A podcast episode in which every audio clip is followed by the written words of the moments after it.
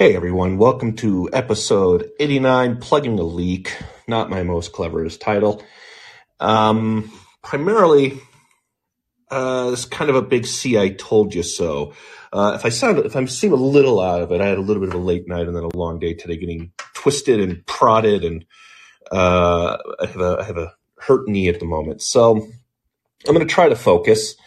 Um, we have the Department of Energy report that believes that COVID 19 now came from a laboratory leak. And uh, of course, the people that once said that this was a debunked conspiracy theory, uh, I have yet to actually see anyone go back on it. Any journalist or so called expert, virologist, any of them.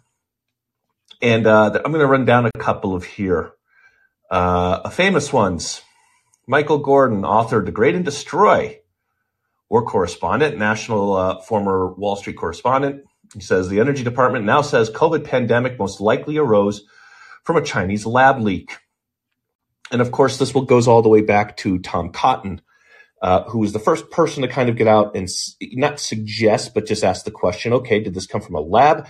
Was this a possible bioweapon? And when he said that, uh, their, their hair all went on fire. And I want to get back to that in a moment. Uh, we also had, of course, people, everyone from Donald Trump to Joe Rogan kind of jump onto this, where Trump had said he'd actually seen intelligence.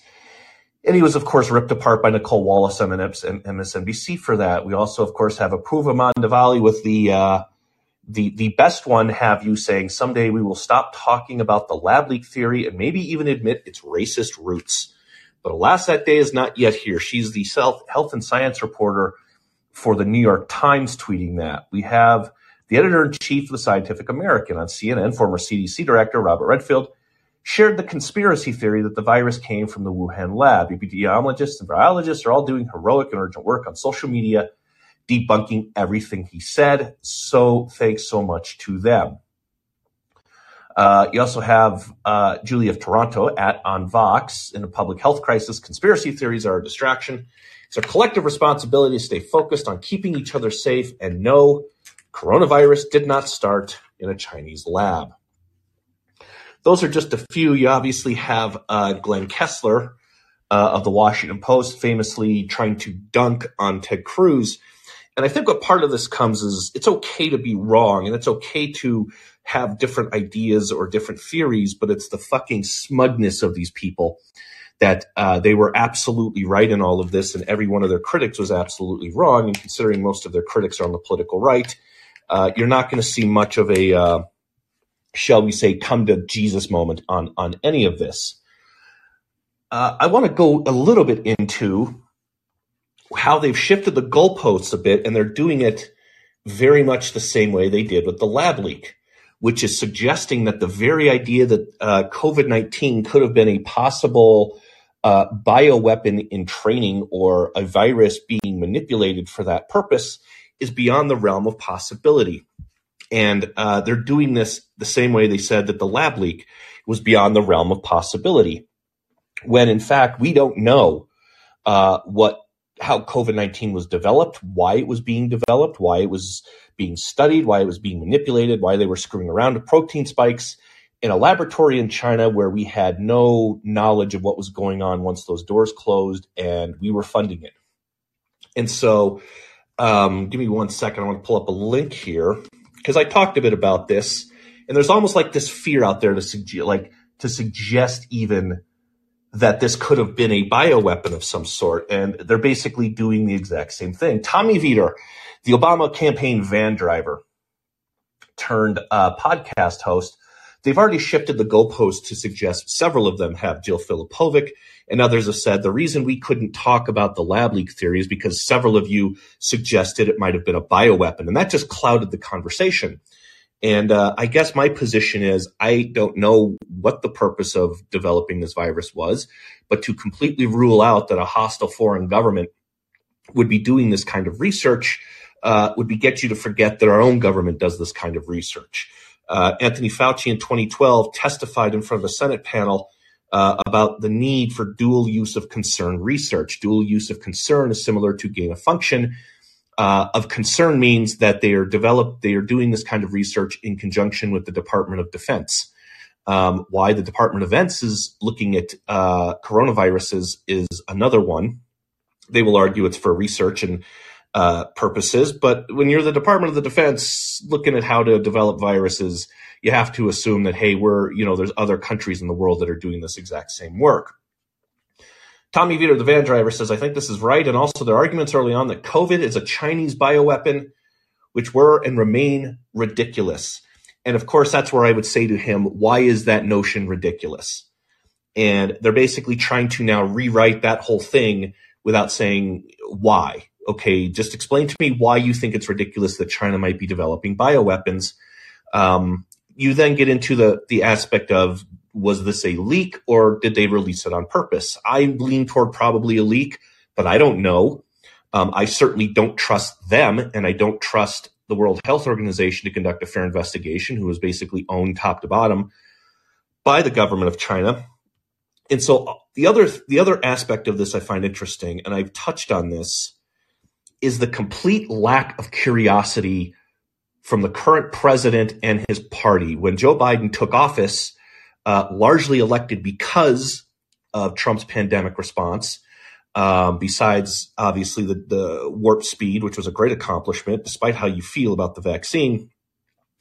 When Joe Biden came into office, there was no curiosity about getting to the bottom of this. Uh, he just came in and he issued executive orders, and now he's basically only using the pandemic to continue to do so. Uh, his party did not hold hearings on the origins of COVID when they just came in with uh, majorities. They just said, "Yeah, that's it," and I guess we're all just going to move on with our lives. And that should be kind of telling when the government of China donates over $54 million to Joe Biden's own think tank, or Joe Biden lets a Chinese spy balloon hover over the country for eight days and then brag only about shooting it down once it's kind of completed its mission. Obviously, Joe Biden's family has strong ties to Chinese energy companies, including his son, and this should all be concerning. And so when Joe Biden comes into office and says, "Oh, I don't really care we're, how we're going to get to the bottom of this," um, he should care. And I start, and I think now because of the Republican Party now in charge of the House, you're going to now start to see uh, committees being held about the origins of where this came from exactly, and that's most likely going to include testimony from Anthony Fauci, who to this day remains steadfast ardent that this was a zoonotic origin. Um, but the bioweapon thing is interesting to me. I'm not s- saying it is. Uh, I'm suggesting that if you don't think that China is doing this kind of work, uh, you're extremely naive or you're dishonest or you're in their pocket. And it's probably a mixture of all of those things. So that's where we are on that front. So I'm curious to hear your thoughts on that. If I uh, just throw that grenade into the room. Um, the other thing we have coming up is the media is beginning to uh, start their funeral pyre over two Supreme Court rulings that look like they're not going to go their way. And if you've seen uh, the reports and you kind of see them already setting up narratives about um, Joe Biden's student debt executive order, which is unconstitutional. And that looks like that one's going to go down. And they're already preparing people to say, we're going to blame the Supreme Court for this when Joe Biden fully knew well he didn't have the power to do this, as well Nancy Pelosi said he didn't have the power to do this. The other one is uh, the Consumer Financial Protection Bureau, which was also unconstitutional. The funding mechanism behind that, which was the brainchild of Chief Warren, looks like that that's going to be uh, kicked out as well. And this is a bureau that was never constitutionally funded in the first place. They just created it out of whole cloth, and they just said, "Hey, we're just going to do this, and we're going to go along with it." And it was done under the Obama administration. Both MSNBC and CNN are already having conniption fits over this. CNN says the fate of Biden's student loan forgiveness program that would impact scores of borrowers from a wide array of colleges and socioeconomic backgrounds lies in the hands of nine relatively wealthy people who graduated from a short list of elite private schools.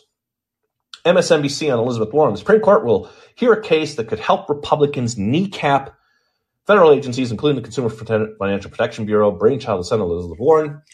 And as Charles Cooke from National Review duly noted, if you have a legal case to make, you make it. And if you don't have a legal case, you go in and you say Republicans are going to take away uh, the student debt order, which is what they're doing. So get ready for those to come down. I've been kind of thumping it for years that the next step to come, both from the political left and the judicious left and uh, the activist left, is ignoring Supreme Court rulings. If they can't pack the court, which they can't, that is, of course, the next natural step. And those of you who've been reading me know that I've been on this hobby horse, if you will, for several years. The student debt executive order is primed for that kind of reaction. Maybe they, it's not so much Biden administration will ignore it. They already have a website set up. So if the Biden administration just says, all right, well, we're just going to, we're going to go ahead and do it anyway, you're coming down a path that uh, is not going to be very good for our institutions in our country in about five to 10 years, if even that. Uh, you've already seen kind of fringe writers of the political left, Ian Millhiser and a few others, suggest to just ignore Supreme Court orders. When the Supreme Court overturns Biden's student debt executive order, and they most certainly will, you're going to see that idea hit the mainstream. And when I say mainstream, I mean people like Joy Reid on her cable show, outlets like The Atlantic, and outlets like the New York Times. Uh, I'm willing to lay a marker down on that. So those are a few topics. Uh, I'm willing to talk about anything you guys want. Uh, as I said, I'm I'm I'm a little bit in a little bit of goofy pain, but uh, as I wrote on Substack, there's no, I didn't sprain an ACL or MCL or anything like that. Everything's intact. It's just sore, and I just kind of have to uh, be gentle on it for a few days. So I wasn't even given like any really good drugs. So it's just it's sore, and I'm getting older, uh, but it was worth it uh, because I ended up scoring a goal, and then the goalie uh, decided on a nut, on a play later when I was coming down on him again to just kind of throw his arms up and take me out completely.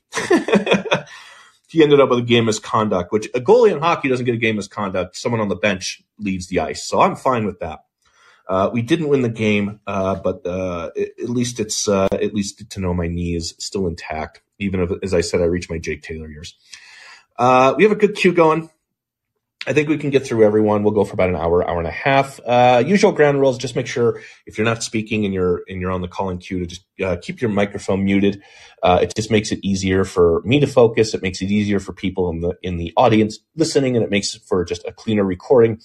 And also, just be mindful that there might be people behind you in the queue. And uh, I know it doesn't always go fast. Uh, it's conversational, but uh, just kind of try to keep that in mind. And so we're not lulling people to sleep or getting them kicked out of the room. So with that, welcome to episode 89. We're talking bioweapons, we're talking Chinese viruses, China virus, uh, and we're talking Supreme Court rulings or anything else you want. Then go ahead. Hey, Stephen. Uh, I want to go ahead and apologize if you hear a basset hound howling in the background. Apologize for that. Um, yeah, we don't tolerate background noises from dogs in this dojo. Come on. Mm-hmm. Uh, cheers to Furiosa. Um, I don't really have any thoughts on the uh, Chernobyl. I mean, uh, COVID outbreak in uh, China. I, all I, my, my only thoughts on it are cheers to Tom Cotton for being our next Secretary of State. Um, good for him. And uh, but I wanted to see. I have another. Like last time I talked, I had an online thing. This is another one. Um, I, I, don't know if people, state, although I wouldn't mind that. You could certainly have him uh, as Secretary of DOD, which I would be even happy. He's an easy Senate seat to replace. I'll say that. Um, Arkansas is you're not going to unless Roy Moore moves to Arkansas, you're not going to lose that race, um, which is all that matters. But uh, Hogwarts, the video game, continues to be in people's mind. I don't know if you know about the YouTube channel. It's a cooking show called Binging with Babish. It's a cooking show where he does like recipes from movies and games and TV shows. And he, I don't really know where he is politically. I'll say this. He had a joke when he was doing a beignet recipe that he said you should coat these beignets with powdered sugar liberally. I'm, t- I'm talking AOC liberal. And he's been photographed at a shooting range, an AR 15 before. So I don't know where he is. But he used Hogwarts Legacy as a uh, sponsor for one of his videos. And when I tell you people lost their minds, that would be putting it lightly. We also heard stories of a streamer who was uh, so bullied by trans activists that she broke down in tears during uh, a live stream of it. And in response, um, Babish, or Andrew Rea, his name, has done the thing you have advised, as, among, um, as a lot of other people have advised, is you just don't respond. Um, he's ignored it he has just powered on and not responded to it. He's uploaded like two more videos since. Uh, Hogwarts was not the sponsor, but I, I think truthfully, when it comes to quote unquote normal people, I don't think cancel culture counts for J.K. J.K. Rowling. J.K. Rowling has fuck you money. She's gonna be fine. Um, cancel culture is about pe- normal people, relatively normal people, like the bull, like the uh, the the clown guy or the forklift driver who gets fired for something. But for famous people, the answer so far has been just don't respond. And I think people are catching on to that, especially with Hogwarts, this game. People's response to it. Just wanted to see what your thoughts on that were. So I'm I'm not familiar with him, but I pulled up Daily Dot. Said binging with Babish, YouTuber under fire for Hogwarts Legacy sponsored content. Writers woman in Gavia Baker Whitelaw, speaking of Hogwarts names, says associating yourself with Hogwarts Legacy is a dicey, proposition following boycotts and backlash aimed at Twitch streamers who chose to play and therefore promote the game on their channel's beloved YouTube. You Binging with Babish is under fire for posting a Hogwarts Legacy sponsored video. Um, and it goes into a little bit of this. And the piece cites two tweets. And I'm going to pull these guys up because I want to see if they're important or not. Oh, I'm blocked by one. Um, let's see. AC Danvers is uh, looks like they have a furry avatar a furry header. Good for them. Uh, the other one is uh, Matthew Cortland. Let's see if I'm blocked by him. I'm not. 55,000 followers. Uh, senior fellow data progress. And so he says, Why did you decide to use that enormous platform to support such vile hate? Do you not have enough money as it is? And you're right. I don't see anything where he's responding to this. And I mean, to me, the numbers for this speak for themselves. This is what it's catching up to Elden Ring as one of the highest selling video games in history for as fast as it was. I think it was Sonny Bunch of uh, Bulwark and formerly Free Beacon that noted that it's already sold more. It's it's made more money than the combined of the Fantastic Beasts spin-off films. It made more than Red Dead Redemption. Yeah, I mean, so a lot of this is noise that people aren't paying attention to and i guess if you're if you're in social media and if you're in you know if you're if you're not glued to it like i have to be or if you're not really just paying attention to this and if you're just buying your 13 year old the stupid harry potter video game uh, you're not going to hear a lot of this noise. And so that to me is what that says. It says that these people are not just they're just not being listened to. And maybe that's a new phenomenon maybe it isn't um, or maybe they've always had outweighed opinions on things like this and we just have been giving them uh, more oxygen than they actually have or need and so I, I, guess that's how I look at it. And the, the the the response is right. You don't usually respond to shit like this. Now, if you've been paying attention to me over the last week, um, there's times when I do think a, a, a response is warranted. For instance, um, you, and you can argue, you know, if you're being accused of promoting trans or you, you, you're accused of being anti-trans, um, you can argue that being accused of being an anti-Semite is along those lines, although I would argue it's a little bit worse.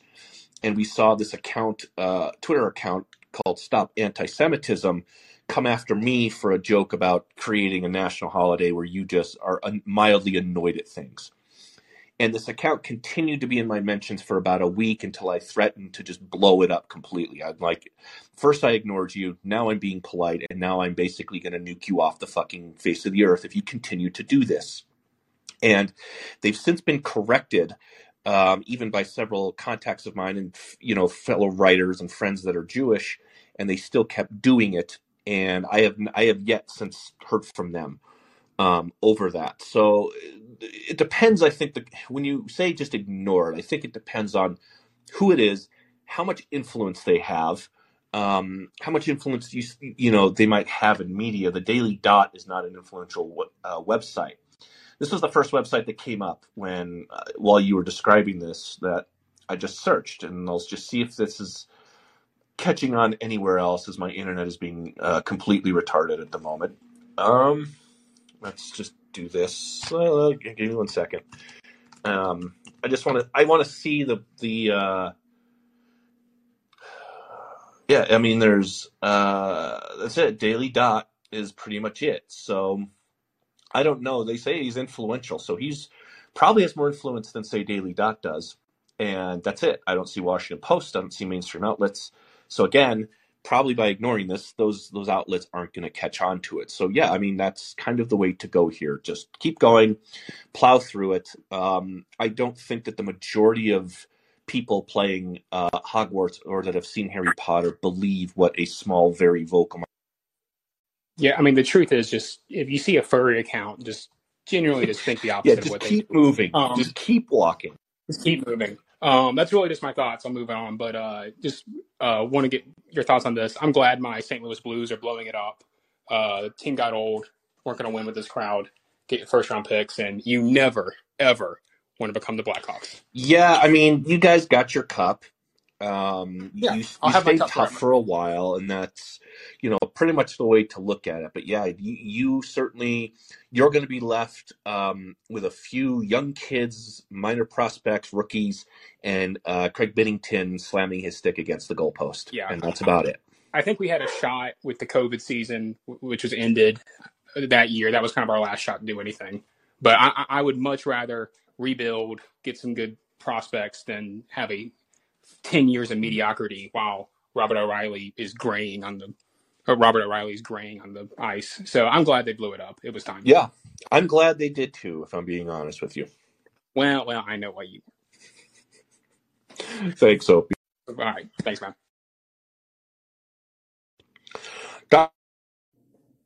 Uh, Chinese virus bioweapons, so go ahead, fire away. Oh yeah, well the um, you know the over the years the term conspiracy theory has sort of lost all relationship to the notion of of what it uh, originated from, which was you know creating an, the idea that a network of people was behind an event that had many many other explanations. But now it has become ultimately synonymous with idea I don't believe, and it, Or you know, or if idea you- I disagree with. Or ide- idea I disagree with. If you recall, maybe from a couple months ago, large controversy uh, spread over uh, remarks Sam Harris made on a podcast um, uh, called Trigonometry, and that was the uh, that the one clip from that show that created a lot of buzz was him saying that um, he didn't care if Hunter Biden had the dead bodies of children in his basement, uh, photographs of that on his laptop and whatnot. But another comment he made uh, after that fact was discussing the media's uh, cover up of the Hunter Biden laptop story, and and went down this this path of of saying you know it was absolutely a conspiracy to to block that out, but it was good that it happened. And then when challenged on that, he started to revert uh, back logically, saying that it really wasn't a conspiracy. Despite people conspiring to do it because the purpose was good, that the the goal was was something good. We had to prevent Donald Trump from uh, you know, winning winning a second term. And and when you when you get down to the brass tacks, the fact that people were conspiring to do something is no longer part of what makes something a conspiracy theory. It is, it is literally just an idea I don't like or an idea I disagree with. And so when it came to the lab leak situation, um, you know, uh, Bret Weinstein is a, a, a good friend of mine, and he's been basically uh, pummeled uh, time and time again as being one of these conspiracy theorists because he posited, you know, uh, sometime in 2020 that that the you know lab leak theory had had um, legs, and that was that was around the time where it started to gain traction, and uh, you know that actually was something that could get you one of those warning stickers on Twitter where you know the the officials of Twitter t- you know told people that you were a conspiracy theorist Facebook and banned accounts over it. there yeah yeah and and you know go you know it's only a couple years ago but people have to remember the environment. Pe- people were literally you know not able to leave their homes and go places. So the only thing that was providing us our information were computer screens and television screens you know it, the people in your house did not have any different information about the outside world than you did. And people were not congregating a- at you know regular social clubs to to share information. So you they had full control over what was allowed to to come out. And so it was a perfect opportunity for them to create the atmosphere that anyone who was articulating uh, certain avenues of thought was a crazy person who shouldn't be listened to, dangerous, and and and was was you know shouldn't even be on social media. They're they're one sort one outlet of communication, and the the fact that now it doesn't even have to have new information attached. We just have to have a newspaper release an article saying that a government agency has made a claim. Now all of a sudden it's a legitimate sort of avenue of thought. No, nothing technically has changed with the details necessarily. It, it's the same argument and same data that we've been arguing about for maybe a year's time. I don't think anything particularly new has come out recently. But now, just because a few extra people have made the claim, it's now sane to think it. And that's that's just shows you the dynamic that, that they want to protect. They just want to protect that that only certain people are allowed to tell people what the um, allowable course of thought is in, in the landscape so that they can control what you can say within Yeah, it. it's interesting that you had the Department of Energy doing it, and now tonight you had Chris Wray on Bret Baier. Bret Baier asked him directly, and his response was, "quote The FBI has for quite some time now assessed that the origins of the pandemic are most likely a potential lab incident in Wuhan." So this is this is interesting to me timing wise, um, and I don't know. I've seen people suggest that this is because of China's ramped up interest in Ukraine, and now this is kind of a government offensive against China to warn them and say, "Hey." If you get involved in Ukraine any more than you already are, this is a way we're going to use the COVID 19 as a way of sanctioning you which beyond Ukraine, I, they should have done anyway. Um, and so when I start to see this kind of information flood kind of come into the zone, my first question is okay, why is this happening now? And then what are we going to do about it? And so it's interesting to watch the goalpost when it goes lab leak theory is completely preposterous. And you saw even like, I thought it was interesting that the first time where our media somewhat accepted this theory was Jon Stewart uh, on Colbert. And then last night, Colbert basically told the Department of Energy to stay in their lane. That's right. A comedian is telling bioethicists uh, who work in the Department of Energy. This wasn't like, you know, uh, CDOT workers here. This was the Department of Energy in conjunction with some laboratories and uh, bi- bioethicists and virologists who came together and they looked at everything and they went, yeah, okay, we, we think, even with low level of confidence, that it's at least in theory possible even likely that this leaked from a laboratory. And what's interesting is now they've moved to to recommend that this was some sort of bioweapon is ridiculous. They just they they walk right into the fucking bear trap again. And without stopping to go, okay, explain to me and a lot of these people have figured out on Twitter you don't have to talk back anymore. And so when somebody like Tommy Vietor, excuse me, uh, when somebody like Tommy Vietor says it's preposterous that this is to suggest that this is a bioweapon. You go, why is that preposterous? Explain to me in detail why you think that that's at least not a possibility. And then I would say, explain in detail why you think that China wouldn't maybe just release this thing on purpose or at least test run it. And let's say that it did. Let's say that this was an accident. Uh, let's say, you know, the janitor just went home and you know snacked on a pangolin or whatever and that was patient number one and then it spread starting in september 2019 and it spreads and it spreads and spreads goes throughout the world do you not think that the chinese officials right there start going okay let's watch people's reaction to this. Let's see what the united states does. Um, let's lock down. Let's let's tell the world health organization to go to hell when they want to come in here and, and investigate our uh, institutes and our viral research. They catalog every single response that we have. And this idea that we're not even going to sanction them, I don't think the UN has even held uh, hearings on this pandemic and said, regardless if it was on purpose or not, you fucking people still did this. Okay. No, I don't mean Chinese people. I mean the government of China, the CCP. And so even if it's not intentional, you you guys still killed about 16 million people worldwide, and there's going to be consequences for that. We haven't heard any of that. China has faced no consequences for this, and now they're getting emboldened in Ukraine, and they're still threatening to take over Taiwan. And so that is always interesting to me.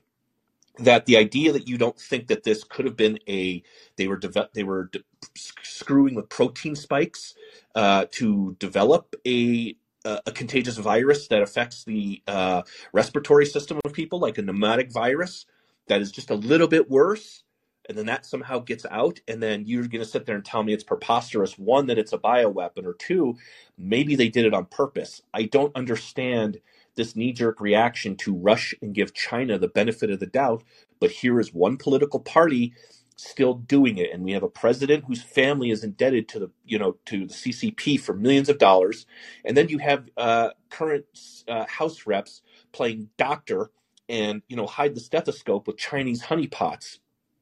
And so all of this to me raises suspicions. And no, it's not it's not that you're leveling them, say how our media levels every question about Ukraine support as pro Putin. So I'm not suggesting that. But the idea that we have just let them get away with this just scot free, like whatever, um, has always been interesting to me, and how you still have a media complex that continues to give China the benefit of the doubt, primarily because they have millions of dollars of their own money invested into the Chinese market, and that really has a lot to do with that. So, yeah, I, I, I, the the other the other thing is that they, in the broader context, not just with this subject in general, they they want to maintain the ability to um, be as uh, conspiratorially minded as they wish. Uh, you know, at the beginning of the Trump administration, when they started that um, the the Russia talk, you know, that Russia had you know conspired or colluded with the Trump administration to to game the election to to hack John Podesta's emails to hack the DNC, uh, you know, with the Guccifer, um, the Guccifer hack and the releases of all those emails. They they would tell you. I was, remember it was on CNN and it was uh, it was Cuomo. He told he told the viewers that you know it would be illegal for them to read any of any of these leaked these leaked emails from Podesta. They, they had to come to you know uh, journalists to get that information.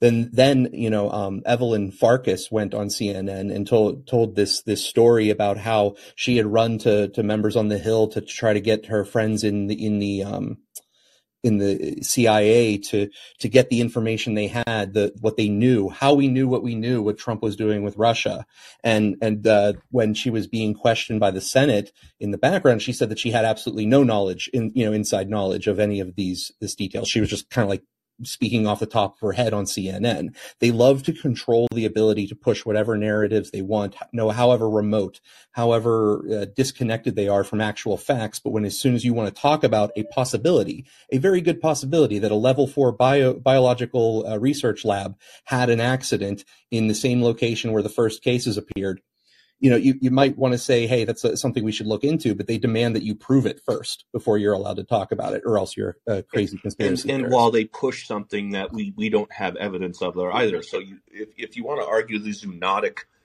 origin, which is this was a virus that was potent and it just made the leap from bats or wet market animals and contaminated food, and then it made the leap into humans there's no evidence of this either. There's there's zero evidence of this because China sprayed down all the wet markets. They sprayed down like a five mile radius around this institute, and they also blacked out communications uh, for you know I think it was like what two months in starting in September, November, December. Uh, they blocked out cell phone signals around this institute. And so that's when you look at it and you go, okay, so what were they doing and what were they hiding and why won't they tell us? And there's zero evidence of a zoonotic origin. And you, you touched on something real fast, and I want to move on to Samuel, but you touched on something where I think most of this comes from, which is the media had a knee jerk reaction to position themselves against whatever Donald Trump said. Whatever he says, we're on the opposite side of it, no matter what he says. And that's how you get that's how you get Russia. And that's how you get when Trump comes out and he says, you know, me and Pompeo have seen evidence to suggest that this possibly did come from a laboratory. The media just automatically goes, boom, that's a conspiracy theory without even saying, hey, let's see if there's something to this, because they just believe everything Donald Trump says is not only wrong, but malicious. And let's face it, a lot of things that he says are. A lot of bullshit that he says is. But when the sitting president comes out and he says, I've seen intel that suggests this, I'm telling you, you know that this theory is out there and i can tell you that i think that there's probably something to it the media just automatically positions themselves against that and then they go and then they have people like stephen colbert and all of their little guys in late night tv and then they all automatically position themselves to the media and like i said that it, was so telling that it was jon stewart the guy who they all wanted to be was the first guy to come out and go of course it came out of a lab. Are you crazy? And that's when it kind of went, oh shit, maybe we should consider this. And that to me sums up just the perfect state of our media and our culture that when it's intelligence officials or when it's Tom Cotton where he has said that he said, you know, I suggest I seen intelligence suggest that this could have been from a lab. It could have been a bioweapon. Whoa, whoa, whoa! No, don't you dare, sir. As opposed to saying, where are you getting this from? Um, and maybe Cotton then goes and talks to the Washington Post, or they leak intel. They did that all with Russia. They ran with anonymous sources, usually single anonymous sources, uh, to propagate this whole thing about Russia for years and years and years. But when it came to the very suggestion that this is something that, that you know the CCP uh, was engineering on purpose and possibly leaked on purpose, that became just out of the realm of possibility, and you're still seeing that. So, real quick, I'll let you wrap up. No, that's that's pretty much it. Yeah, I'll let you I'll let you go. Let the rest of the queue go in. I hope your your leg heals and uh, you can show up to work on time tomorrow. I'll be I'll be here tomorrow. I just was like I woke up, I got home last night. I was like, oh, that doesn't feel well. And I woke up this morning and it just felt heavy and throbbing, and I'm just like, I need to go get this looked at. And uh, it was just throughout most of the day, just getting tests run on it and everything. I'm just you know getting it twisted and felt around and um and so yeah, I'll I'll be at work tomorrow. Thank you, doctor. uh, real fast. Oop, I was gonna. Uh, Brady was back there. I was gonna bump him up. But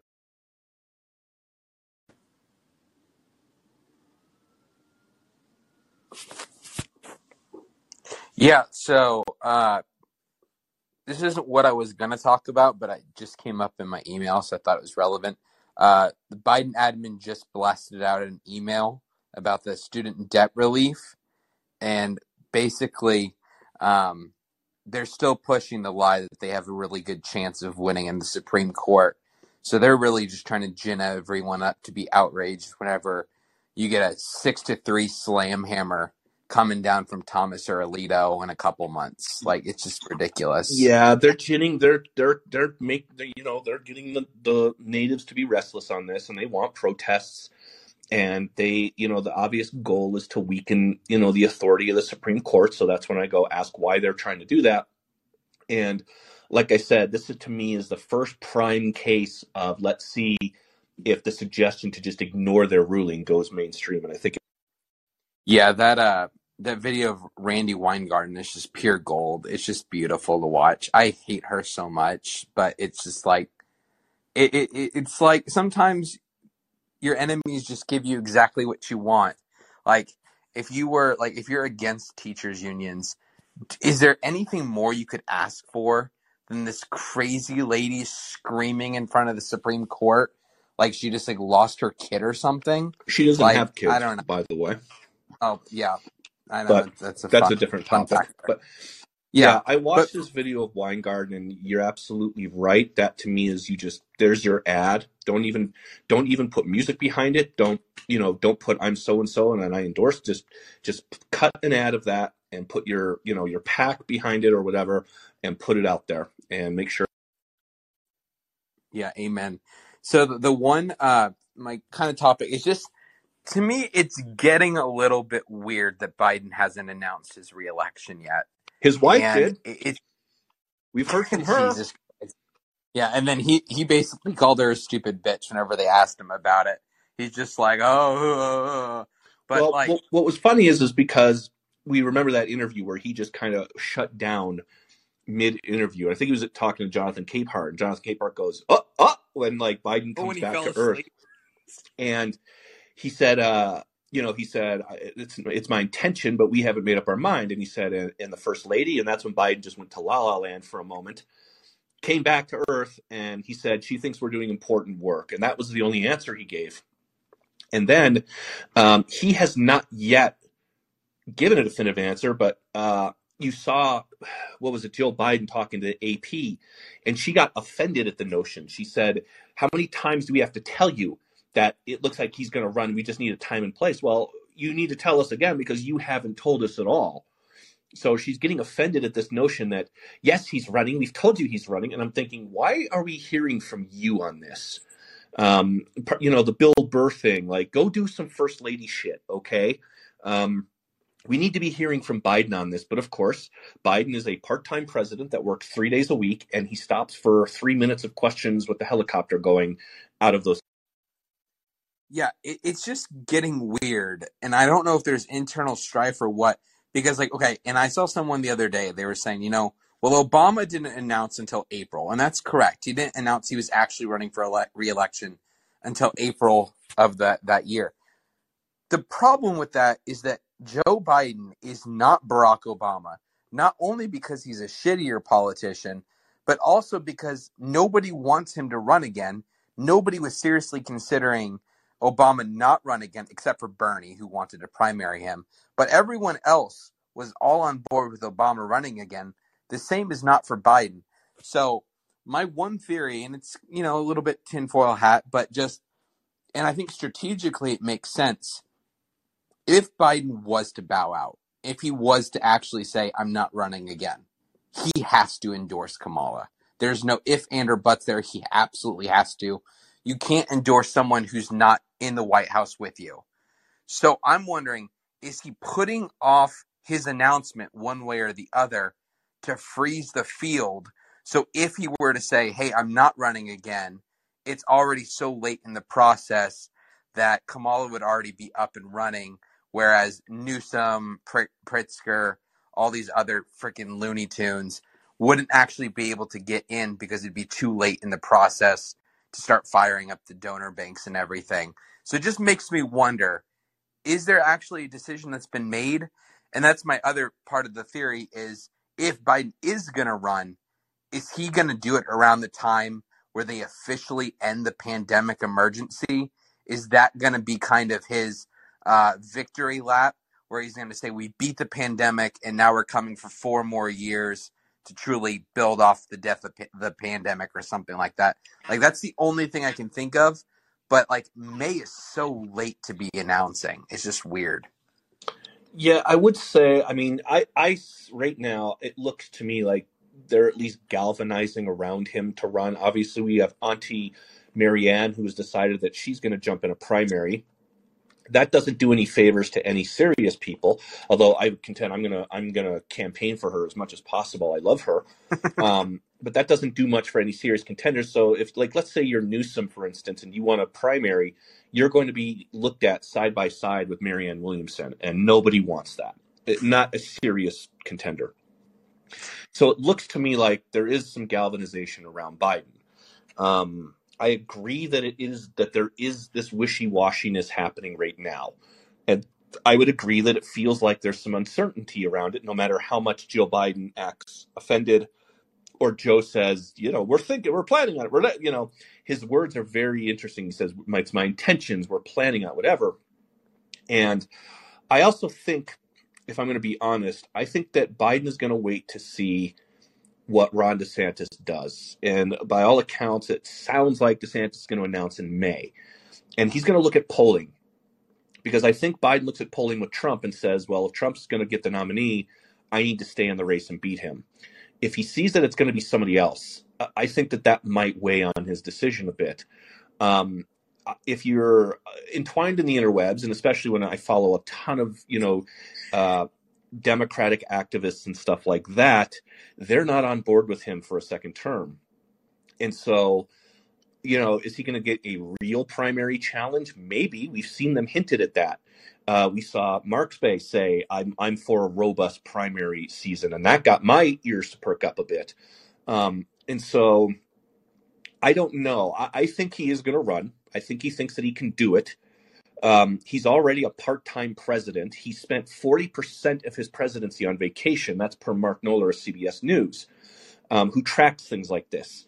He is he is a three day a week president, and he's probably a half day of each of those days working and being present for meetings, security briefings, and then he's done by 1 p.m. So I think that they think they can kind of Fetterman their way through this, and just hey, if he dies, he fucking dies, and then we got Kamala or whatever. Uh, if he does not run, you're absolutely right that he has to endorse Kamala Harris, and uh, you'll see Jim Clyburn throw the Congressional Black Caucus around her, uh, behind her, which means that staves off any real competition. The problem is they know Kamala's internals are horrifying. Kamala Harris probably loses to Trump, and they all see that, and they all know that, and So that's, I mean, Joe Biden fucked his party, and they kind of fucked their own party by running him at 79 years old or whatever. But already you're starting to see the articles, Morning Joe, for instance, Biden is not too old. How dare you? Those are going to be fun to dig up with John McCain from 2008 when, you know, John McCain died at the age that Biden is right now. And all the articles about how old McCain is and will his health come into play. And we're, we're going to dig up all of those because that's what they're going to start to hedge it as. Biden's fine. What you're seeing is uh, ableism, his stutter. Like, no, he's fine. He really is. When I don't think even his party wants him there. He picked Kamala Harris because he thought he had to, and because he needed the black female senator who was a safe, you know, a, a safe seat that they could replace her with. And he has absolutely screwed his party over because they don't have any good options. The press wants Buttigieg, uh, but they got a lesson in his preparedness this week, I think, um, where they're like, yeah, we can't even cover up for this shit show. We can try, but we can't really do it. And so they don't really have any good options. If you want my biggest conspiracy, if you want just, you know, me just doing my creative fan fiction, I can see a scenario where Biden resigns and says, uh, instead of going through this whole long process, you know, we've done everything that we can do, whatever. Biden resigns. We have a whole inaugurational fanfare for the first female African American president. Instead of, you know, just, you know, LG, LBJ on the plane, for instance, or, or Gerald Ford in the back room.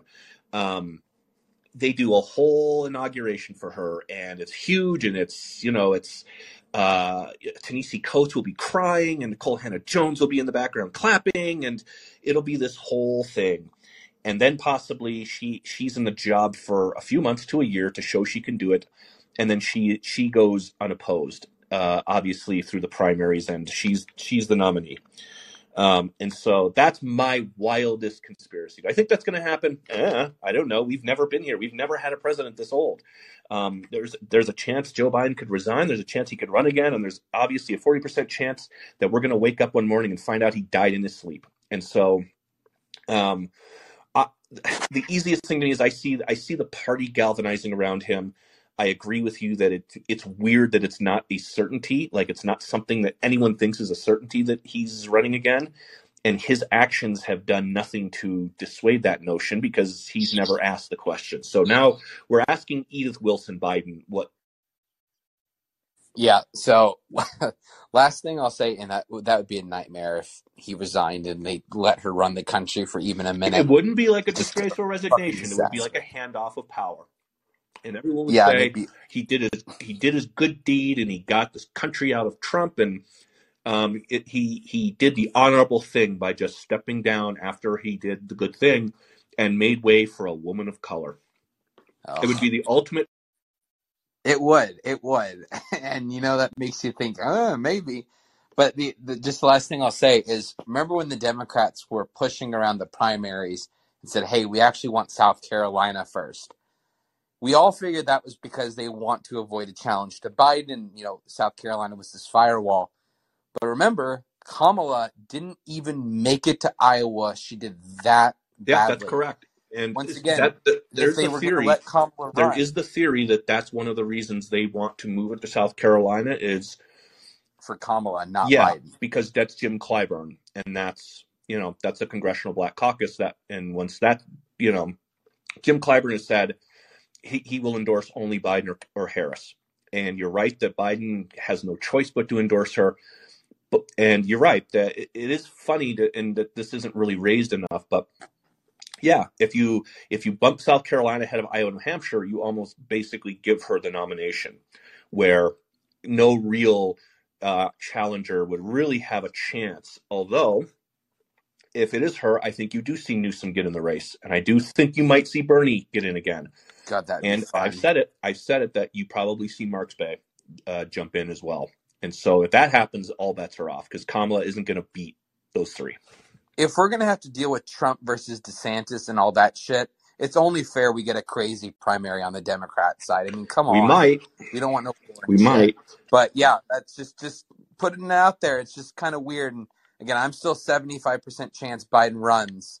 But man, if if and if anything happens between now and his uh, planned announcement. I mean, the dude could literally tumble down the stairs, you know, break his back and resign. So like, He could never he could die tonight. Like there's But I wasn't nobody would be it, but surprised. Like we we would wake up tomorrow and Biden had a stroke in his sleep and he's gone, and like half the country would go, "A fucking course he died. He's 137 years old, in the most stressful job in the world. Of course that happened. So it could, and then and then we're going to get an, an, an inauguration of Kamala no matter what.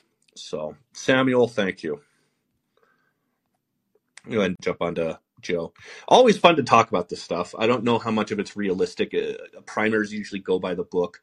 Um, just just so the conspiracists aren't clipping my words, uh, I think that Biden's running. I think the party's going to galvanize around him. Um, whether or not he wins, I think depends completely upon who his opponent is. Joe, go ahead. Hey, Steven, Speaking of speaking of, you know, people in government with strokes that we have. Yeah, who God knows how he's doing, but we know where his family is, and they're in Canada.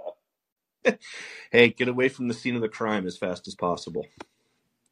Yeah, especially when that crime is eight feet tall and about 400 pounds, and you know is a danger to society if he hears loud You can't speak. Yeah.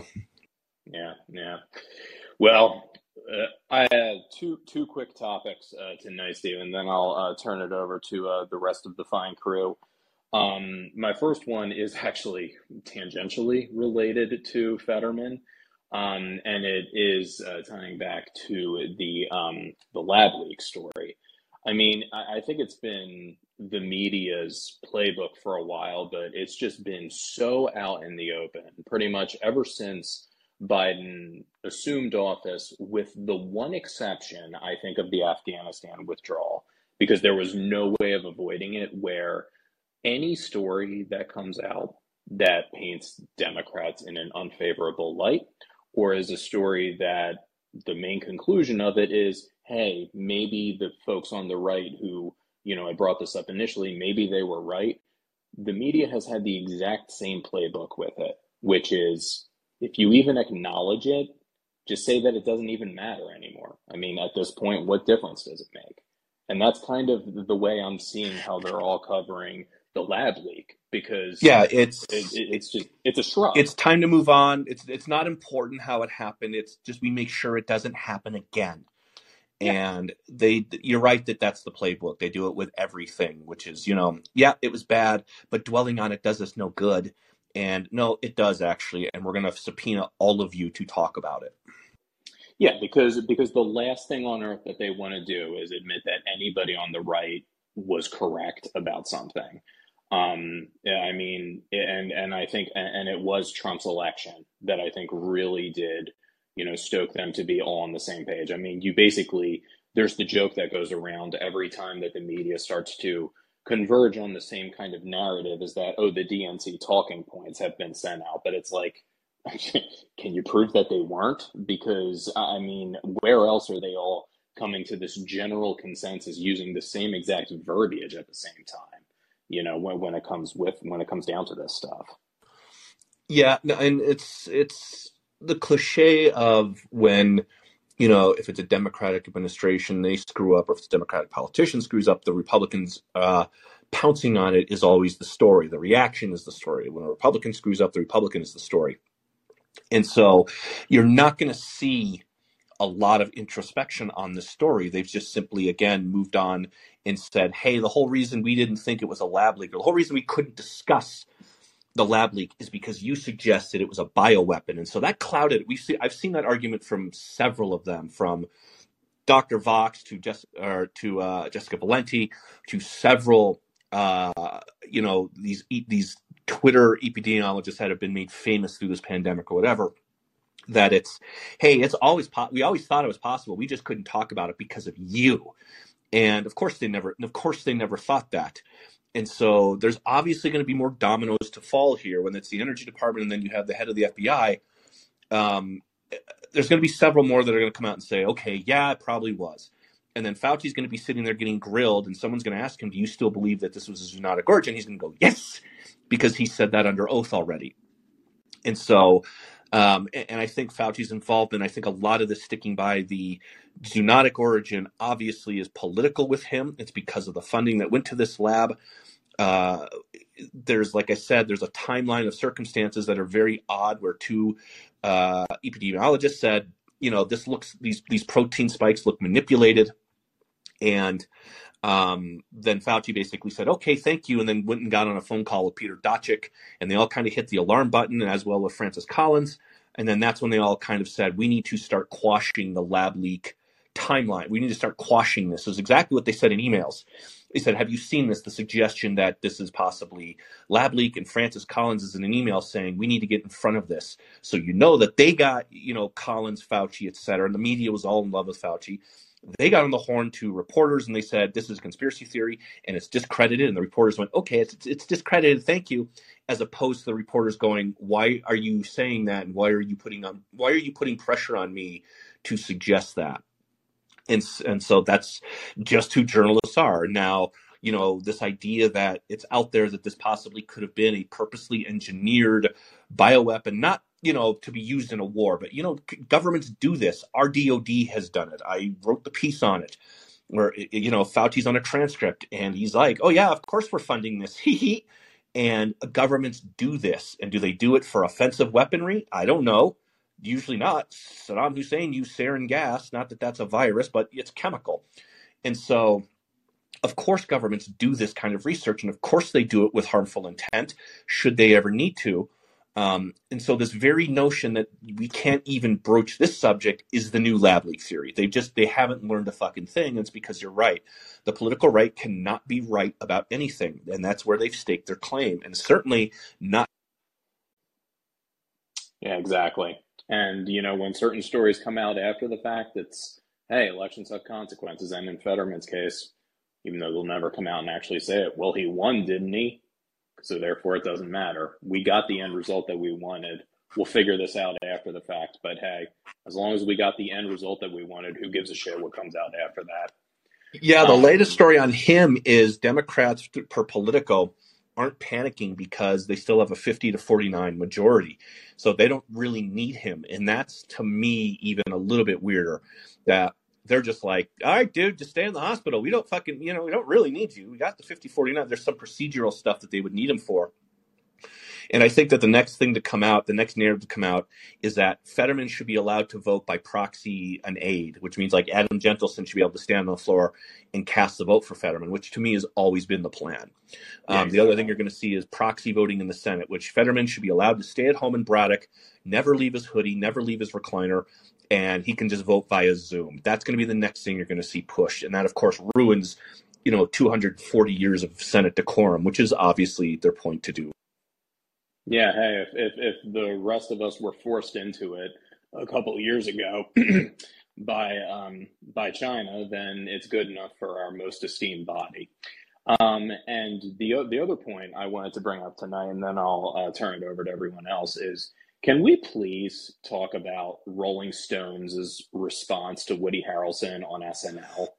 Because oh my god, it it, it was. I, I know that you've said um, uh, in the past that um, you've you spoke with Noah Shachtman a few times, but it yeah. really does seem to it. It really does seem like he just basically took the Daily Beast and moved it over to Rolling Stone. He, I mean, Rolling... he hired. I mean, yeah, he hired several Daily Beast employees. Marlow, who was it? Marlow Stern, who wrote that piece, used to be at the Daily Beast. He also brought over uh, Ashwin, um, who I talked to. I think Ashwin's funny. He's just a typical lib journalist. He doesn't hide anything about it. Um, and so, yeah, I mean, my thing with, and no, I haven't talked to Noah about the, the Saturday Night Live thing. I've openly slammed Rolling Stone, and uh, to his credit, he doesn't pull the Jake Tapper and really get in my mentions. Um, we did, t- he, we did have a conversation I'm not going to go into details. Uh, well, Rolling Stone did the identity of Cat Turd, and they withheld his name or whatever. And I did have a brief discussion with him because uh, Noah knows that I've gone after Daily Beast in the past for this shit, like going after the forklift driver, um, who is not, you know, he's just a dude who made a funny video on Facebook. There's no nothing newsworthy to who this guy is, other than you're trying to ruin his life. And so we talked a little bit about, you know, he said, I thought you know, when I was editing the cat turd piece, I thought long and hard about several of our conversations in the past about who was newsworthy, who isn't. And I think cat turd, you know, libs of TikTok and cat turd to me are a little bit different uh, because like cat turd's written a book. You know, he's this is someone who's you know trying to be Banksy, where he's trying to you know keep anonymity while creating art and public stuff. I don't care who his identity is. That's that's the thing I kind of told him as I said, I don't, I don't, I don't really care who Cat Turd is. I don't really care who Libs of TikTok is. If it's important to you, great. Um, but you're only going to make this person bigger. That's all. That's all that happens when you guys do this. So I guess if you want to give Cat Turd another two million Twitter followers, have at it. Um, I haven't talked to him about the Woody Harrelson thing, but it is interesting that um, I did. I did talk to him a, a while back about um, what, what, who, who was the, who was the shit. Who was the female rapper with the balls joke about the, the vaccine? There's Nicki Minaj. Yeah. And when she came out with that, I sent that link and I said, "So are you guys never going to give Nicki Minaj another cover?" Because I think that would be like funny. Like I'm fine with that because I don't think Nicki Minaj has talent.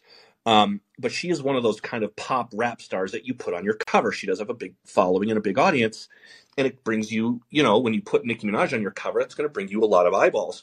And so I thought it was funny because it's like when did when did Rolling Stone like they went after Eric Clapton, for instance, for like racist comments in the seventies. Um, uh, like Bill Burr said about John Wayne. Of course, that's what he fucking thought. That was you know 50 years ago. It's just a different time. You can't apply today's standards to things from 60 years ago, which is also part of the whole woke ideology thing.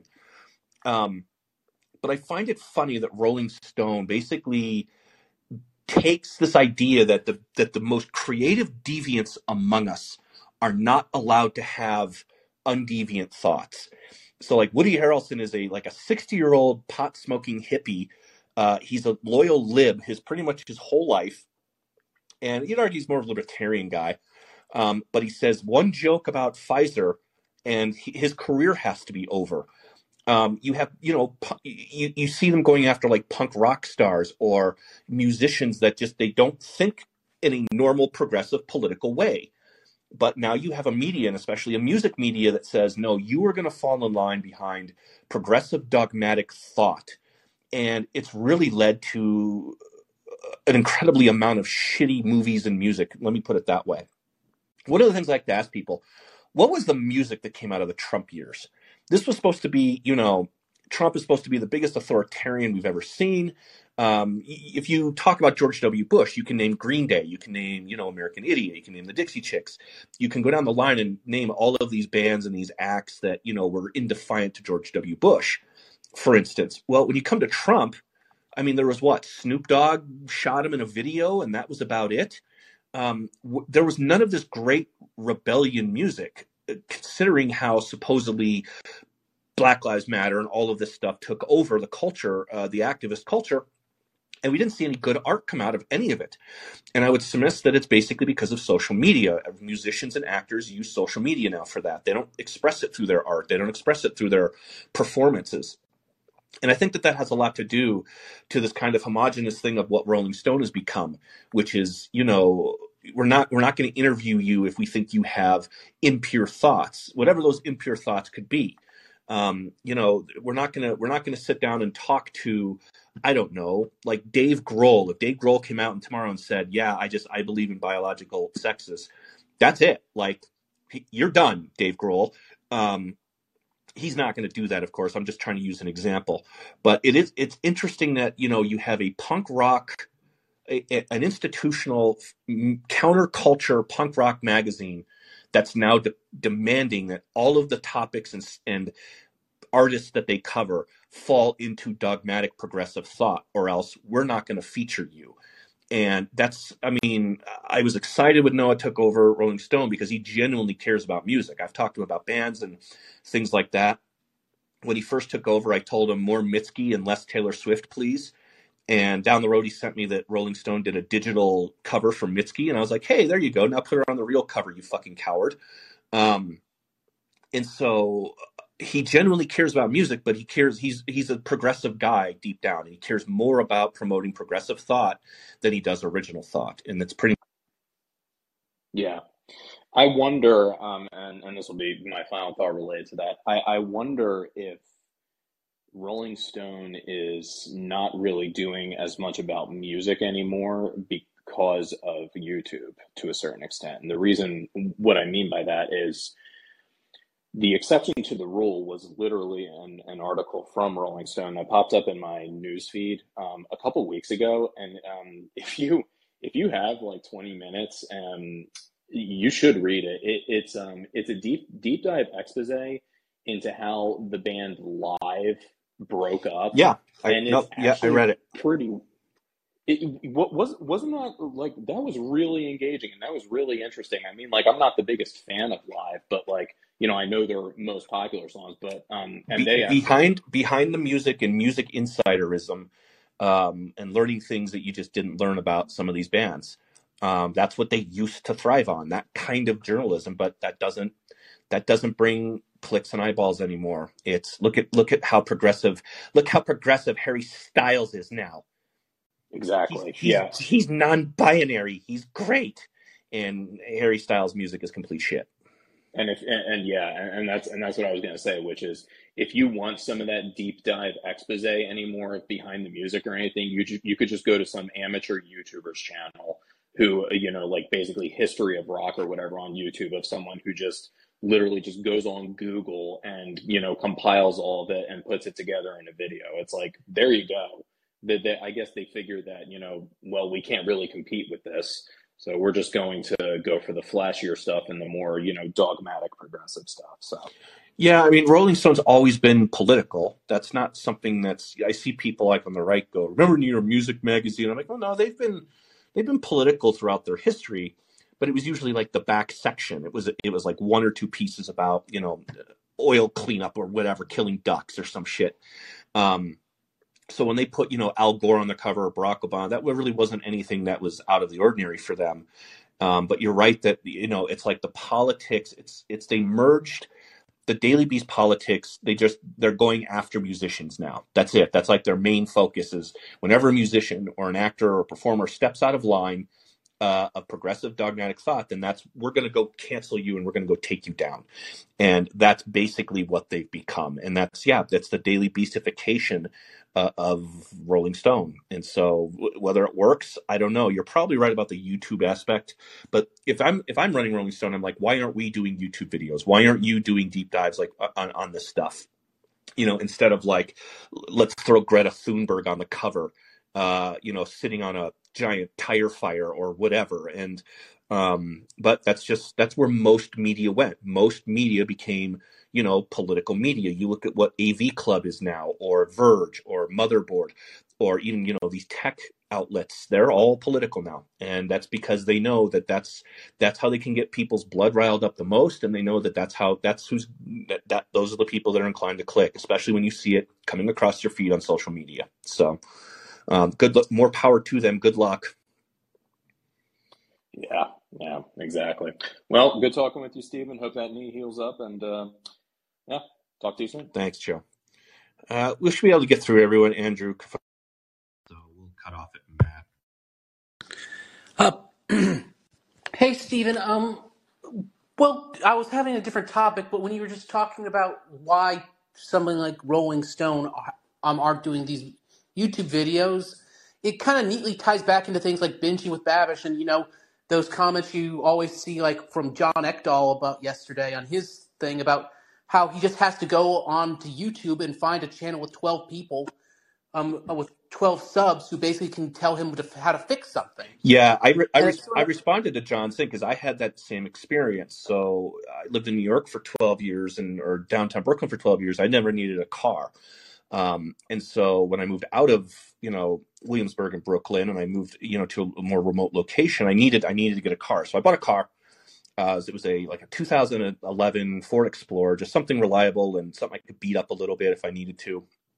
And uh, I have a you know I have a, a unit like a condo with a garage. It's very narrow. Uh, it's like it's why I, I don't drive drunk because I'm gonna miss it if I ever go out driving in it. And sure enough, one night I'm coming home and it's raining and I couldn't really see the the mirror uh, I sidewall the side of the garage, completely just just straight down it like planes, trains, and automobiles style. And I get out and I look, and the whole my back door is dented in, and I just have a streak of like white paint down the car, and I'm like, oh fuck. Um, I DM'd photographs to Iowahawk blog because obviously he does great with cars, and I'm like, "H- how much is this going to run me? He goes, oh, that looks like that's about three grand right there, just for the dent, the body work, whatever. And I'm just like, fuck. So I- I just did exactly what uh, John Ekdahl was talking about, which is I go to YouTube and I'm like getting paint, how to get paint off of a car, you know, how to get like sidewall paint off of a car. It didn't scratch it, unbelievably. It just, it, I took off like the paint of the wood and I chipped off the piece of the garage. Um, didn't scratch the car. It was just a big dent. And so it's like, go get some goop off, water it down so you're not fucking up the paint and just get a toothbrush and basically just do it. You know, it's going to take a while. And for the most part, I got every single scuff out. And now I had the dent and I found a YouTube video where it's like, go to Home Depot, buy a plunger, put hot water on the dent, and then just stick it to the door and pull it out. And that's exactly what happened. And I learned, I, I, it cost me total 30 bucks at Home Depot to fix a dent in my car and to get the paint off the side of it. And Well, so uh, just, just to give you my own story with that and my experience with that.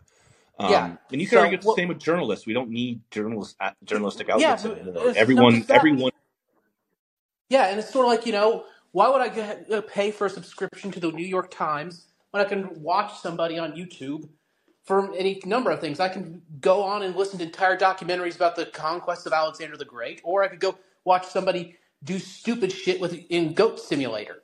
You you have all of this entertainment, I don't think the entire world's yet caught up to the fact that because all this free content exists out there, it's like you don't need a lot of these old institutions well, to use Jonah Goldberg's stuff, they're candle makers. We don't need to. You might need a few of them, but a lot of these institutions are probably just running on on huffed steam. You know? Come on. Yeah, there we go. Yeah, I mean, the other part of it is they see, you know, one of the reasons I run hit pieces on Substack is because Substack is their is their competition. One of the reasons they're, you know, going after Elon Musk is because they took Twitter away from them. And now Twitter is their competition. And that's largely in part why you see them, you know, go after like an outlet like Substack and declare it's a, it's a haven of white supremacy and people kind of go, "What? No, it's not." Well, yes, it is because it hosts that person and that person and that person, and oh, and Stephen L. Miller's an anti-Semite now, and it hosts them. And a large, a lot to do with that is because it's competition to them. The New York Times views itself as a tech company now. It doesn't view itself as a newspaper. So the New York Times looks at someone like Joe Rogan and sees Joe Rogan in their way. Well, dial up a hit piece on Joe Rogan, and it Yeah, that that's just what. But it's not. But that was what I'm just saying. It's like you don't you don't need them. So it's sort of like, and I think that creates this almost gap in institutions. But beyond that, uh, Stephen, for the, my other question is, how are you feeling about your uh, Colorado Avalanche? It looks like the West is pretty clear for them, but as a Canes fan, the East just looks horrifying. I I like seeing all of these trades go east. so I like seeing Patrick Kane go to the Rangers as opposed to the you know the Golden Knights, for example, um, which is where most of the trades are going. They're all going east. Um, if you're a Hurricanes fan, I would keep the faith. Carolina is my pit to come out of the East. Um, not by a lot, but um, if you look at how the series are falling right now, uh, it's like New Jersey and New York. Uh, it's Boston Islanders, so that's an easy out for Boston. It's Carolina and who? Let me forget. And then it's Toronto and Tampa Bay. That's going to be a fun series. And then it's Carolina and I think Buffalo, and that's an out for that's an easy out for Carolina there. And so when you look at how the dominoes fall, I see Carolina and Boston in the in the finals.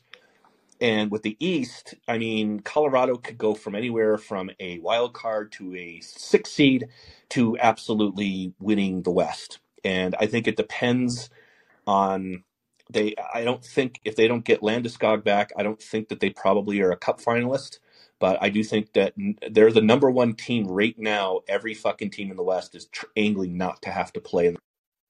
Right, and again, uh, you're, but again, that's just a problem of you guys paid the cup tax by losing Kadri last year, so that's just what happens. Yeah, but they But uh, picked up Rodrigues, who's done, you know, he's done some damage, and they're they're not really suffering without Kadri. You have Rantanen, who just he's the fastest Avalanche player to get to 40 goals in history. And when you think about everyone the Avalanche have had throughout their history, Forsberg, Sakic, and uh. Kamensky, and Hejduk, and those guys, none of them reached 40 goals this fast uh, in in a season. So Rantanen's kind of picked up that slack. Um, I don't know. They either need, I think, you know, they need like a second line center to step up, or they need to go get someone. But I don't know who you give up. Um, I don't know if I would fuck with a team that's seven zero and one heading into the trade deadline of the playoffs. Mm. So they just need to no, get they just need to get healthy, and I think they're yeah, fine. And Georgiev looks to be the steal of the offseason. And I mean, that's he's the hottest goaltender in the league. He's top five in goals against. And so as long as Georgiev stays hot, I mean, no team wants to to open the playoffs against them. Even if it's the Knights or the Stars or the first seed, nobody wants to start with them. ever. And they're no, like all angling. I, I wouldn't want to either. But I, I'd feel more confident as a Kings fan if Pacioretty hadn't got torn his ACL again. So, but well, that you, uh, thanks for talking hockey. Have a great rest of Thanks, the night. Andrew. Go up there. I'll bump Kerfuffle up. Take it away, Kerfuffle. Let's see what she's cooking for us tonight. Now, guaranteed she's cooking something. I'm What not you, cooking. what are you making? What are you baking? I'm not. I'm I'm cleaning out my files. Oh, okay. So, no, so we're all gonna starve then tonight. Okay, I'm gonna make chicken. Okay. It's in the fridge though. Um okay. So the thing I wanted to bring up, I I'm a little cautious because I don't feel expert enough to discuss it. So if someone else knows more, they're like welcome to go. I But love I love hearing that. By the way. okay, good. Um, the difference between the Democrats' attitude toward the American Supreme Court and which is like illegitimate and it needs to be like reform and all this stuff, and then a complete flip in their attitude toward the Israeli Supreme Court, which is like, you know, holy and must not be touched and how dare you. And actually, the Israeli judiciary has been like wildly out of pocket for like 20 some years and is way overdue for it's in the way of democracy. But all the people who are protesting, if you've noticed, the Israeli Labor Party and the Meretz Party, like the whole Israeli left, has basically collapsed.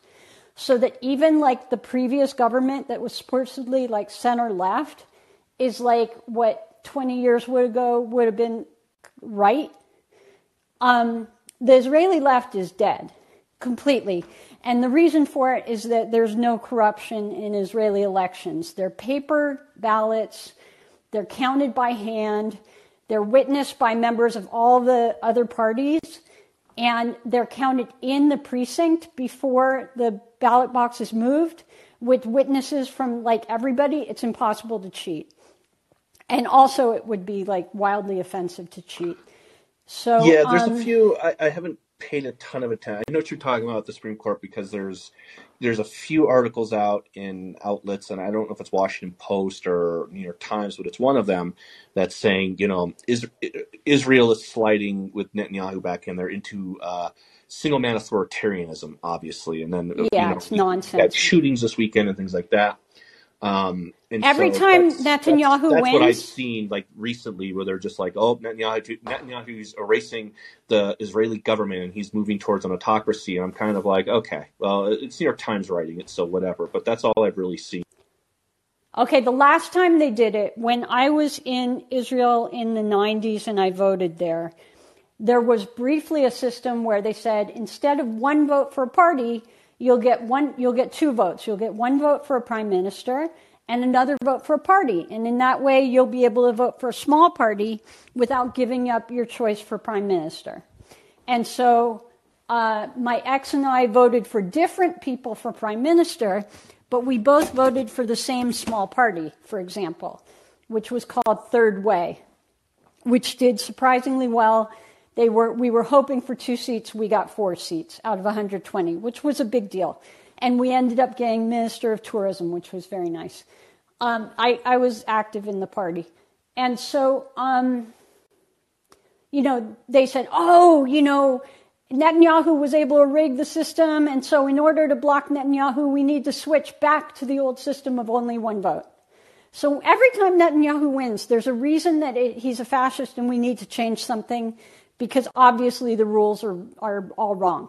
Because if the rules weren't wrong, Netanyahu wouldn't win. And it happens every time. So the fact is that most Israelis prefer him. Um, I don't think the Likud party, I don't think much of it, but it's become very corrupt. And I say that as somebody who was a member and active and stuff like that. But I mean, it's become like, you know, a dinosaur in a lot of ways.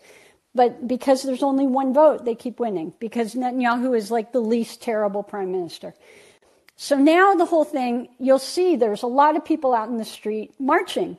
Well, it's a lot of people for a march, but the fact is they're all from North Tel Aviv, which is sort of Upper West Side Manhattan, and they're all um, from the parties that have barely any votes. So you can say, oh, wow, it looks like a lot of people. It's 200,000 people. And you're like, yeah, but out of a whole country of like 8 million people, those are the 200,000 people who are still voting for labor and Meretz, which is nobody. That's, you know, so it's, it looks bigger than it is. And the other thing is Samantha Power and different Americans are spending an enormous amount of money, sending NGOs money to run these things. And, you know, you saw, for example, this ridiculous scene of the women dressed like the, um, what are the red outfits from the TV show? Oh, handmaids. Did we, right. Did we so export, a bunch of idiot women handmaids to Israel? Yeah, and it's like it has nothing to do with Israeli culture. I don't even know how many Israelis watched the, you know, TV show or read the books. So I think a lot of Israelis were like, why are, why are there a 100 little Red Riding Hoods walking around? And, you know, it was one of these really just absolutely imported. It, it was like importing BLM to France.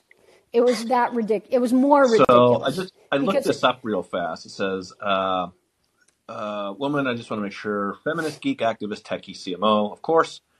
Talsar Avraham says over 200 handmaids marched in six cities in Israel today, reminding 250,000 Israelis how bad it can be when the guardians of women's rights are gone as planned within the judicial reform.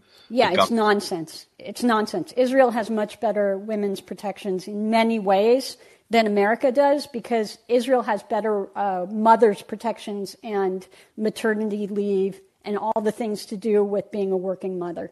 Like it's very common, for example, in Israel that most of the prosecutors are women and most of the defense attorneys are men because prosecutors, prosecutors work nine to three and defense attorneys work like eight to six. This sounds like for foreign intervention in a nation's election. It's absolutely. It's uh, you know it's what Jack Posobiec would call an, a color revolution. It's, they're attempting to do it. And if you recall, they tried to do it back in the 90s when James Carville and a bunch of people went and, um, you know, volunteered for the Barak, um, Ehud Barak campaign. Do you remember this? Yeah, Jim Messina, who ran, uh, Jim Messina, who was one of Obama's lead campaign guys, went and he, I, I actually think he was the lead campaign advisor uh, for the opposition party against Netanyahu.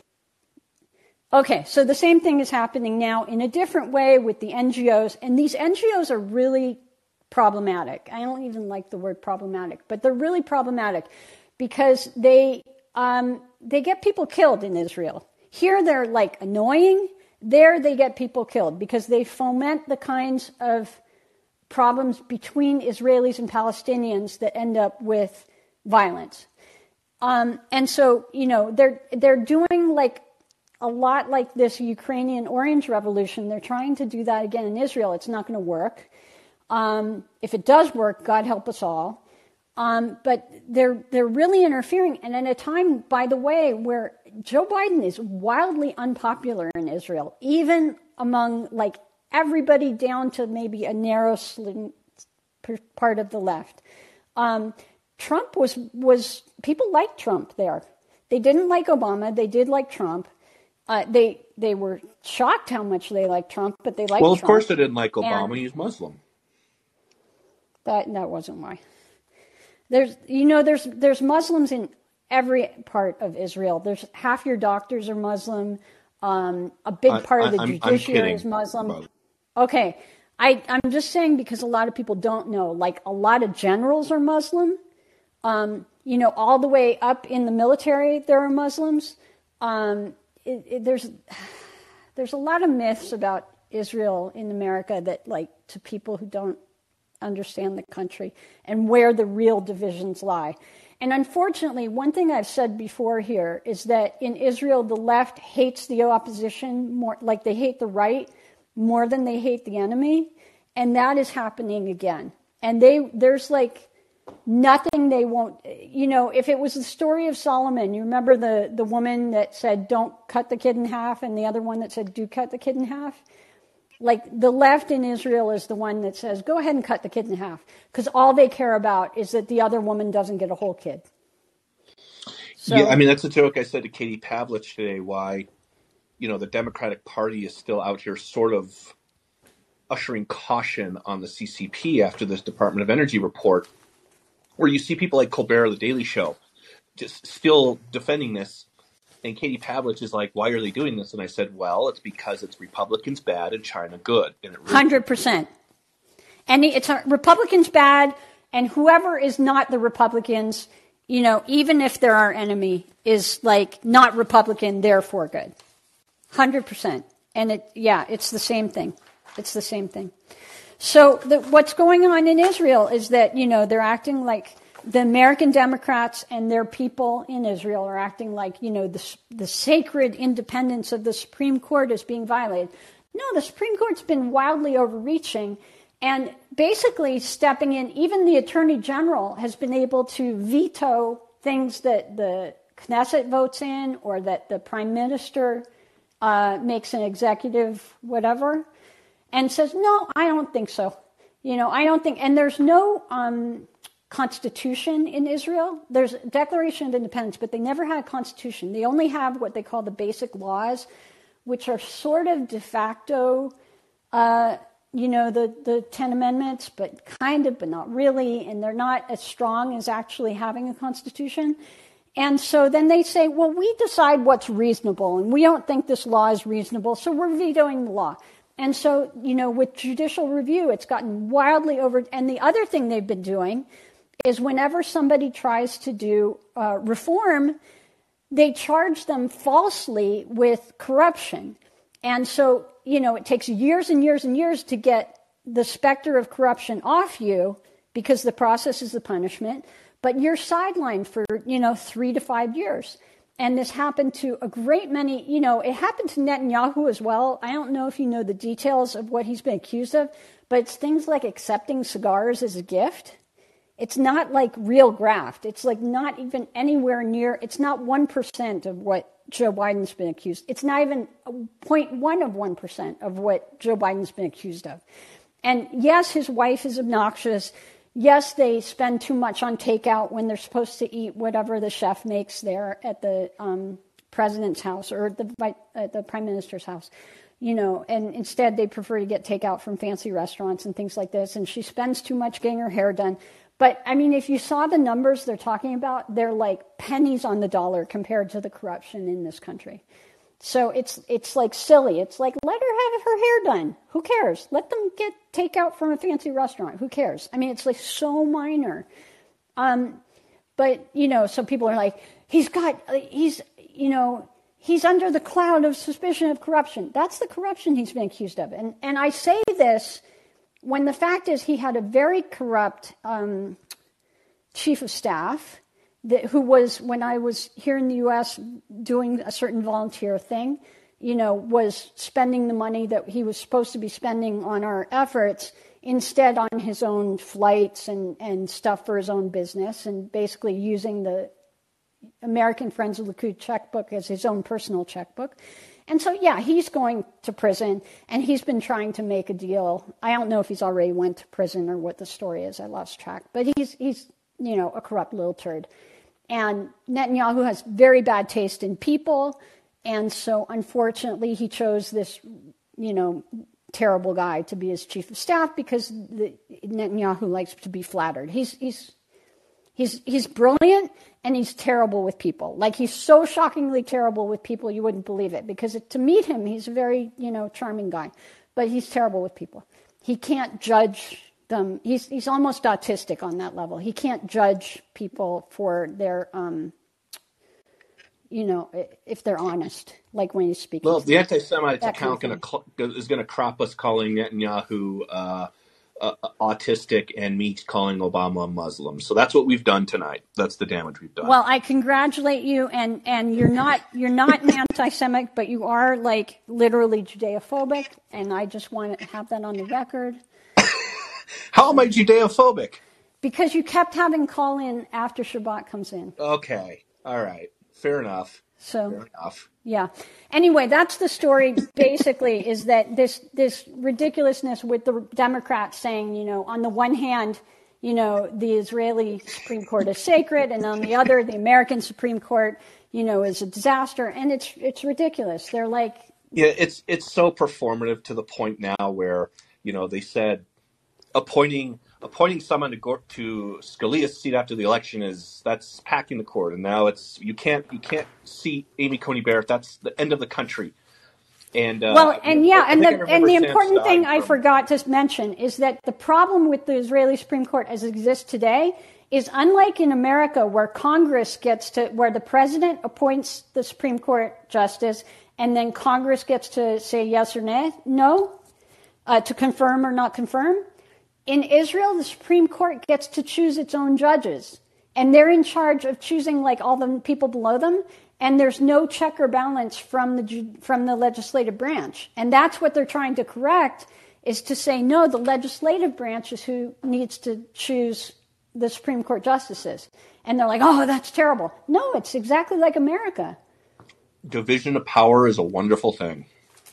Yeah, yeah. And so that's the thing, though, is that the last bastion of the Labor Party, which used to own um, the Israeli government soup to nuts, they're still left in the administrative state, but a lot of them are retiring out. And so increasingly the hiring is getting less unfair and less, you know, friends and family and a little more, you know, a fairer distribution of who gets hired into the civil service. But then the other thing is that the judiciary still remains a bastion of this very sort of far left, and not just far left, but a very elite cadre of these North Tel Aviv people who think that the country should be theirs to decide how to run. And the people in the rest of the country are like, no, it's everybody's country and we're all going to run it. It's really that simple. Uh, people in the comments are saying you've taught everyone a lot about Israel tonight, which is good. Um, because, like I said, if I hope I taught I, I correctly, had, I, to, I may have taught incorrect things. Myself this past week. Okay, so. I I hope I didn't say anything too terribly bad. And there's probably some other um, Jewish Americans in the Substack are going to say she got thus and such wrong. So it's okay if I did. Probably. Thank you, sir. Thank you, Kerfuffle. Okay. Take care.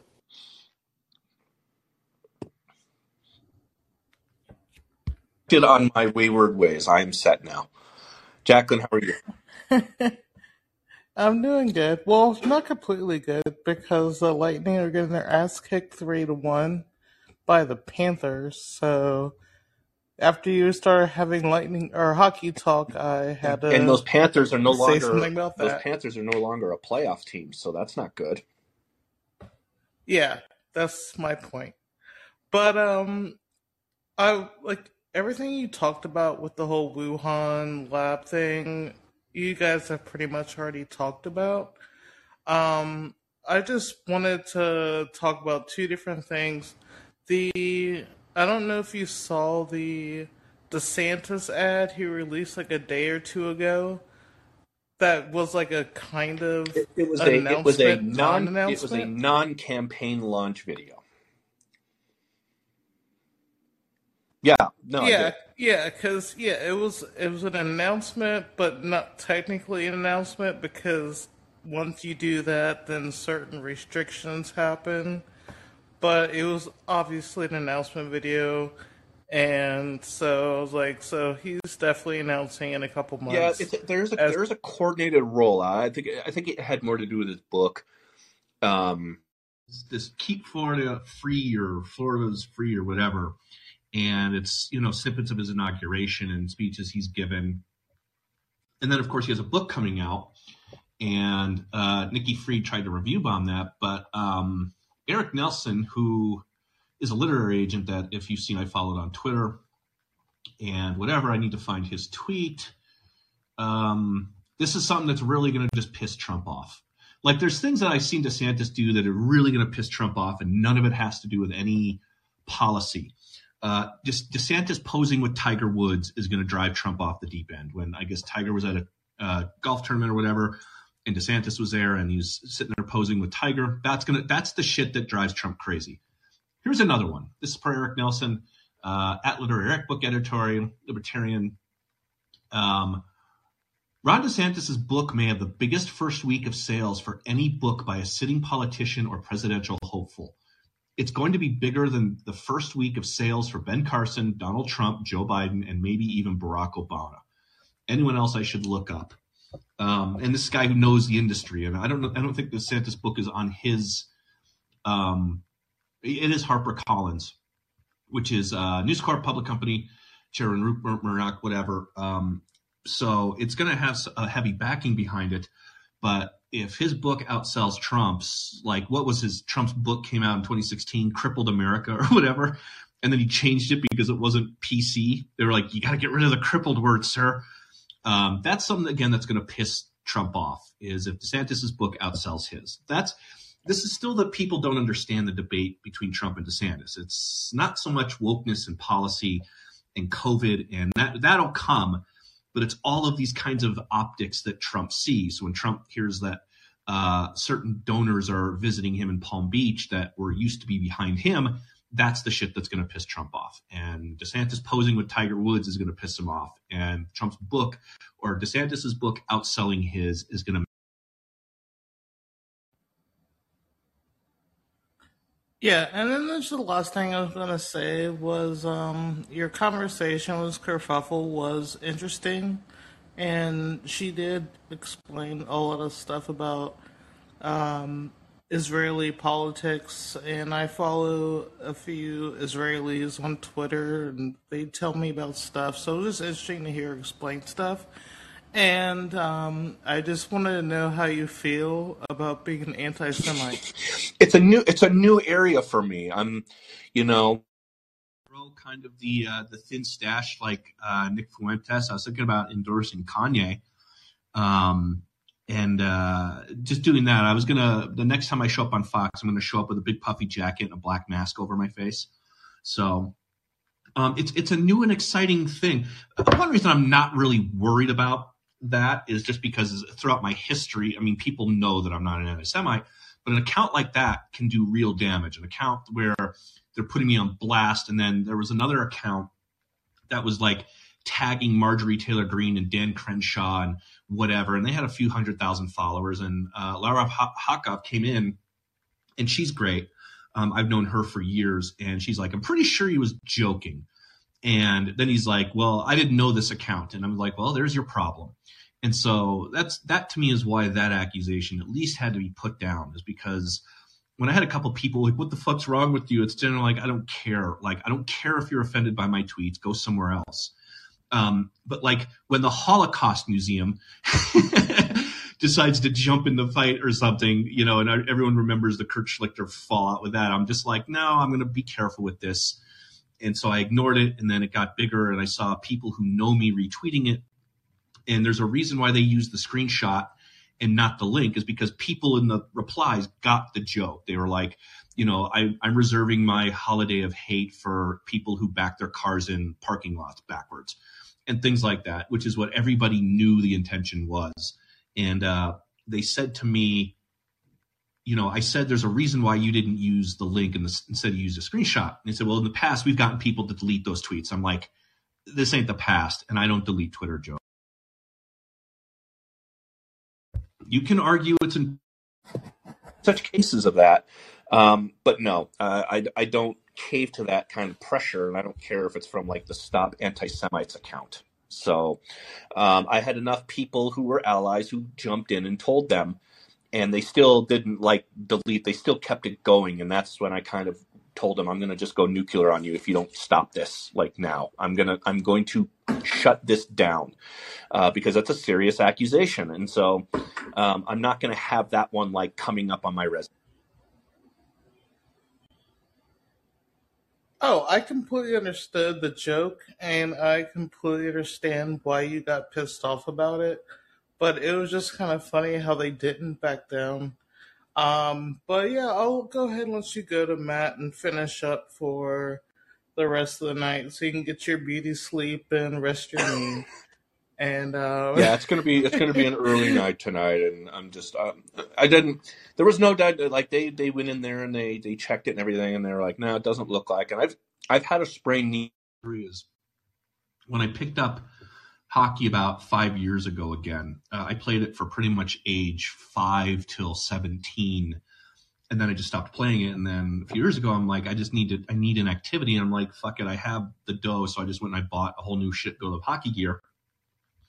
In my first drop in game uh, back, my skate hit a rut and I thought I heard a pop in my knee. And I was just like, oh, fuck. And so I sprained, I sprained my MCL that time. I had to sit, I, so I was off my skates for six weeks to let it heal. And so I missed a whole season uh, of my first season. And and so I didn't have anything like that happen last night. Basically, what happened is um, I play defense and I don't usually rush. Although I will say, since I've been training since August, I've been doing you know high high intensity interval training. I now have the I now have the stamina and I'm thinner and I'm faster. So I actually like doing it now. And so I just kind of we were down three to nothing and I kind of got tired of it. So I just rushed it up and their defenseman fell down. So I had a pretty clear path to the net and I just cut right in front of the goalie and I did a backhand five hole. And so later on in the third period, uh, I had another rush and I went kind of around their D man. Instead of, I was going to go behind the net with it and their goalie came out of the crease and pulled Craig Bennington and just like threw his arms into my chest and my face. And I ended up colliding into the net and like sliding behind the net. They called a penalty as a misconduct. And I got up and I felt fine. And then as I was kind of walking out of the rink, I was like, oh, there's there's something not moving right. And so I thought I'd just twist it or sleep it off. And then yeah, I woke up today and I was like, nope, I need to go get that looked. But they just they they just examined it. It's a little swollen and it's just a twist. So it's a good news. I'm not skating for a week. So we'll see. I, I should be okay. Um, probably like an Epsom soaker. I'll just like use of hell, and I should be okay. So All right, thanks, Jacqueline. good. Hope you feel better Cheers. soon, and and uh, can enjoy your good game. All right, thanks, Jacqueline. Uh, we'll wrap we'll wrap up with Matt. This has been a good. Matt, go ahead. Hey, Steve. I know it's getting late, so I'll I'll be quick. But um, back to the uh, Wuhan stuff. Um, yeah, between the uh, the the spy balloons and I don't know if you saw this uh, China's response with this lady who just comes out and just calls America a bunch of jerk offs for talking about it.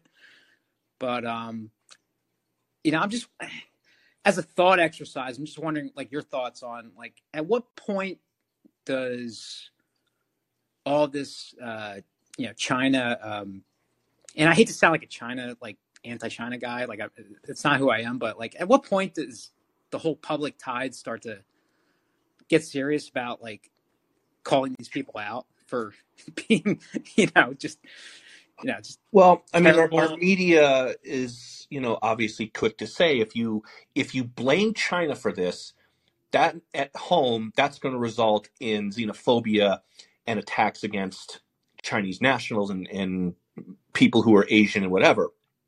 And we really haven't seen like a tide of violence against Asian Americans or Asians immigrants here in this in this country that coalesces with that pandemic. Now, the other problem with that argument is you the people who talk to us about equity and um, you know that kind of platform that we're seeing They don't want to have the discussion about who is committing these attacks in cities like San Francisco and New York City in particular. That's where the again the debate stops. Um, is because they they want to make it about race, they want to make it about skin color, they want to make it about nationality, unless it's inconvenient to do so. And that's how you know they're kind of cowards when it comes to this stuff.